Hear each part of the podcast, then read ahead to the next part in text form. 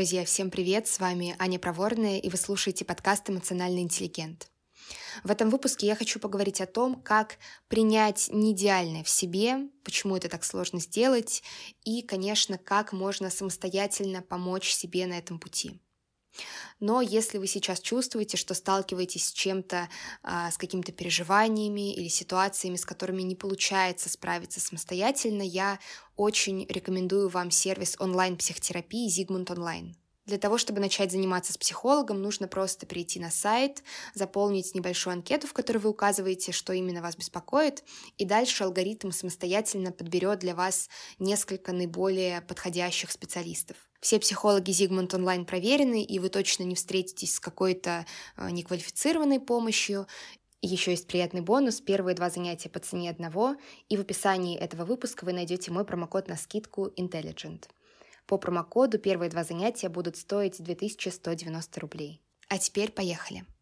Итак, на рациональном уровне мы, конечно, все понимаем, что быть не идеальным нормально, идеалу место в музее, а мы, люди, имеем свои ограничения, и это, в частности, то, что делает нас людьми. Но, конечно, когда мы просто головой что-то понимаем, часто это никак не помогает нашим чувствам, и сталкиваясь со своей неидеальностью, мы начинаем утопать в чувстве стыда, и если мы говорим про тему сексуальности, когда мы сталкиваемся с какими-то ограничениями там, стыда становится еще больше, потому что просто стыд от своей неидеальности умножается там, или, не знаю, возводится в степень стыда, который в целом окутывает всю тему э, эротической жизни человека. В этом выпуске я хочу сначала сфокусироваться на этой сфере, на сфере сексуальности, рассказать, почему в ней сложно принять свои ограничения и как можно себе помочь, а потом мы посмотрим на более широкий контекст, как вообще все те же самые принципы могут помогать нам жить более свободно и больше принимать неидеальное в себе. В работе с клиентами вопрос о том, как принять свои ограничения или что-то, что не соответствует желаемому, становится, как правило, особенно острым со временем, когда тело меняется, и тело уже не может быть ровно таким же, каким оно было раньше. Причем есть очень много вариантов, как это происходит. Иногда это про а, то, что болят суставы. Иногда это про какую-то боль в спине, которая не позволяет, например, а, заниматься сексом ровно так же, как занимались раньше. А, иногда это связано с эректильной дисфункцией или вообще с какими-то трудностями с эрекцией. Иногда это про то, что тело поменяло форму, и вот сейчас кажется, что раньше тело подходило для секса, а сейчас уже как-то не очень происходят изменения, которые сложно принять. Почему так сложно принять? Существует два главных искажения, которые мешают этому процессу принятия произойти. Во-первых, если я принимаю, значит, я просто соглашаюсь на ситуацию и говорю себе, ну, ладно, был секс, не стало секса, или э, была у меня вообще сексуальность и не стало ее, ну что поделаешь, такова жизнь, придется как-то вот без эротики совершенно прожить оставшиеся годы. И, как правило, если вообще появляется вопрос о том, как принять свои ограничения в теме сексуальности, сексуальность обладает какой-то ценностью. И, конечно, просто соглашаться на ситуацию и отказываться от чего-то очень важного не хочется. И в этот момент, когда вся вот эта безнадежная цепочка мыслей раскручивается, важно остановить себя и напомнить. Вообще-то принятие не равно бездействию. Принятие — это когда ты осмеливаешься посмотреть на ситуацию и увидеть ее такой, какая она есть. Что сейчас конкретно происходит? Какое-то изменение в теле, или изменения, не знаю, вообще в потребности в сексе, например, или изменения в отношениях с партнером, или изменения в отношениях к своему телу, и свое тело а, не кажется каким-то сексуальным и сложно получать от него удовольствие. Что именно сейчас происходит? И есть очень большая разница, потому что можно посмотреть на то, что сейчас происходит, и описать это, и сказать, есть такие чувства, есть вот такие, а, возможно, какие-то проблемы со здоровьем, или какие-то, не знаю, трудности, опять-таки, в сексе, которых раньше не было, и, например, они возникли, это факты, это ситуация такая, какая она есть. А вот вывод о том, что ну ладно, у меня нет сексуальной жизни больше, это уже интерпретация, и она не обязательно должна быть такой. Окей, если принятие — это способность увидеть реальность такой, какая она есть, то в чем смысл? Пока что не очень понятно, зачем это делать, к чему это ведет. Условно можно выделить два функциональных пути, которые через принятие помогают продолжить жить наполненную жизнь, в которой, в частности, есть место эротики. Путь первый. Когда ты смотришь на объективную реальность, например, а, если мы говорим про а, какие-то трудности с эрекцией, очень частая история. Ты набираешься смелости посмотреть на эту конкретную ситуацию, не делать сразу вывод о том, что ну ладно, больше у меня не будет моей сексуальной жизни, и спрашиваешь у себя, что я могу сейчас сделать? Здесь вообще реалистично что-то сделать? Есть ли какая-то возможность изменить именно объективную ситуацию, которая происходит?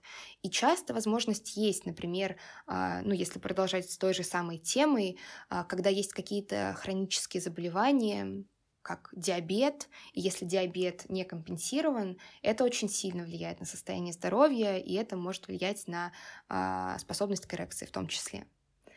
И часто можно повлиять на ситуацию и улучшить объективную реальность за счет конкретных действий. Но для того, чтобы пойти по этому пути, нужно не отворачиваться, не отмахиваться от того, что происходит со словами «ну ладно, больше этого никогда у меня не будет», а посмотреть, что сейчас есть в моей жизни, с чем я сталкиваюсь. Это первый путь. Но есть и второй путь, потому что не всегда на самом деле реалистично ожидать от себя, что можно что-то объективно изменить, объективно сделать свое тело снова таким же гибким, таким же выносливым, а, таким же молодым, а, с таким же, там, не знаю, уровнем каких-то гормонов. Что в таком случае? В таком случае можно задать себе снова тот же самый вопрос. Окей, вот сейчас реальность такая. Мое тело изменилось, изменилась моя сексуальная жизнь, а, изменились мои возможности во многом. Но могу ли я продолжить получать удовольствие от себя, от своего партнера, от наших отношений а, в эротической жизни все еще. И я хочу вам сказать, что ответ на этот вопрос, если есть желание, да, однозначно можно продолжать наслаждаться, даже когда а, произошли какие-то объективные изменения, которые не поддаются какой-то а, корректировке. Например, когда тело перестало быть таким выносливым, уже не получается заниматься сексом именно так, как это было раньше, всегда можно находить новые способы, подключать секс-игрушки, какие-то игры, какие-то сценарии, новые места, новые роли. И использовать свое тело как ресурс, как источник удовольствия, что я еще могу с собой попробовать, какой новый способ наслаждаться от себя, от секса, от своего партнера я могу найти или изобрести. Но это, конечно, не совсем естественный способ мышления в каком-то смысле, потому что мы в большей степени привыкли воспринимать свое тело скорее как проблему, как источник ограничений. Мое тело чего-то не может, оно больше на что-то не способно, с ним что-то не так. Так можно к нему относиться, просто это не позволяет вам продолжать наслаждаться собой. И оба этих пути, как я уже сказала, требуют в первую очередь принятия, способности посмотреть на то, что конкретно сейчас происходит, не спорить с этим, не говорить себе «нет, этого нет, этого не было», не отмахиваться тем, что «ну ладно, больше никогда не будет у меня сексуальной жизни», а скорее оттолкнуться от каких-то вводных данных и понять, что можно делать дальше, чтобы жить наполненную жизнь. Второе искажение, с которым, как правило, а, встречаешься уже на каком-то следующем этапе, звучит так. Если я на самом деле что-то принимаю, это значит, что я не испытываю никаких неприятных эмоций. То есть я просто, я принимаю все с благодарностью. Я говорю себе, да, да, я так рад, что я старею. Я так рад, что мое тело меняется. И кажется, что если этого с тобой не происходит, и ты испытываешь сложные чувства, грусть, злость, обиду, стыд, вину, что угодно, то с тобой что-то не так, и ты где-то ошибся, и на самом деле это не принятие. Человек просто откатывается очень сильно назад. И здесь тоже хочется как-то ну, поговорить вообще об ожиданиях от этого принятия. Принятие — это не про то, что ты рад, что что-то произошло. Нет.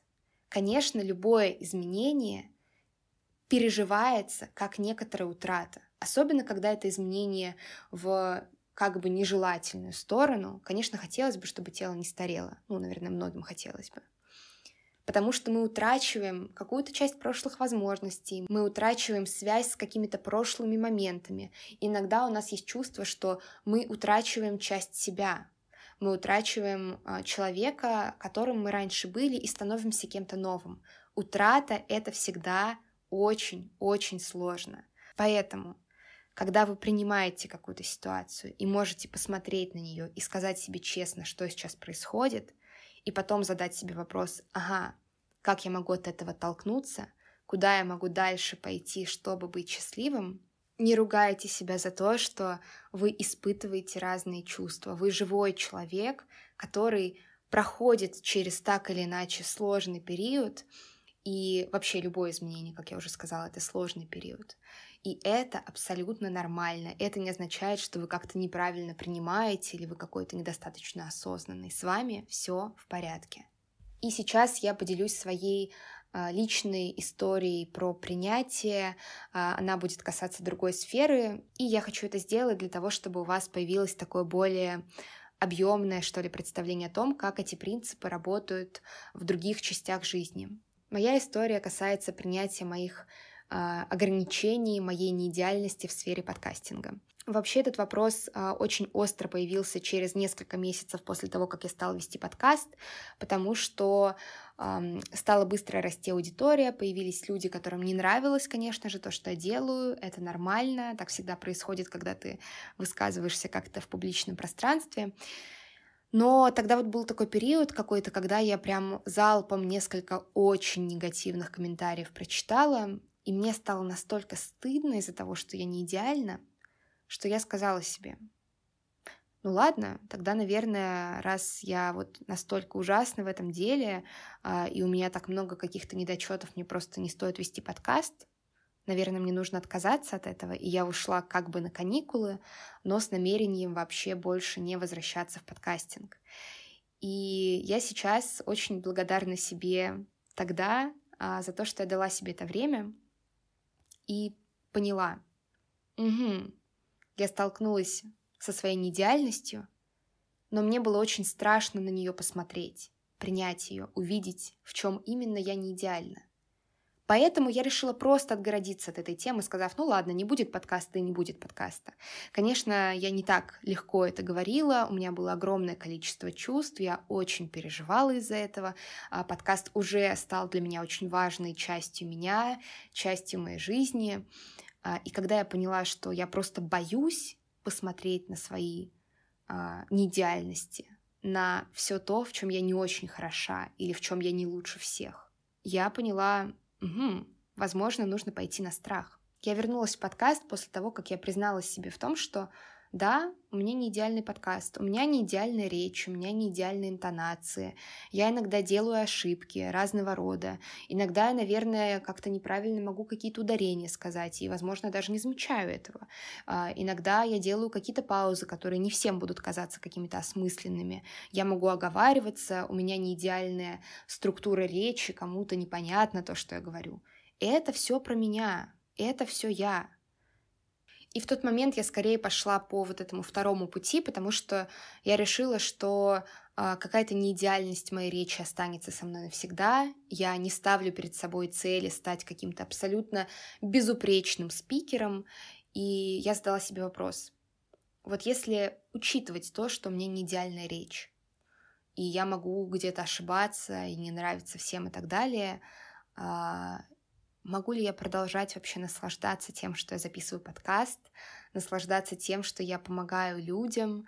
На тот момент э, вас было в районе 600 э, человек, и для меня это была просто какая-то огромная аудитория, и меня распирало от счастья от того, что я могу вот так а, в такой контакт вступать с таким большим количеством людей.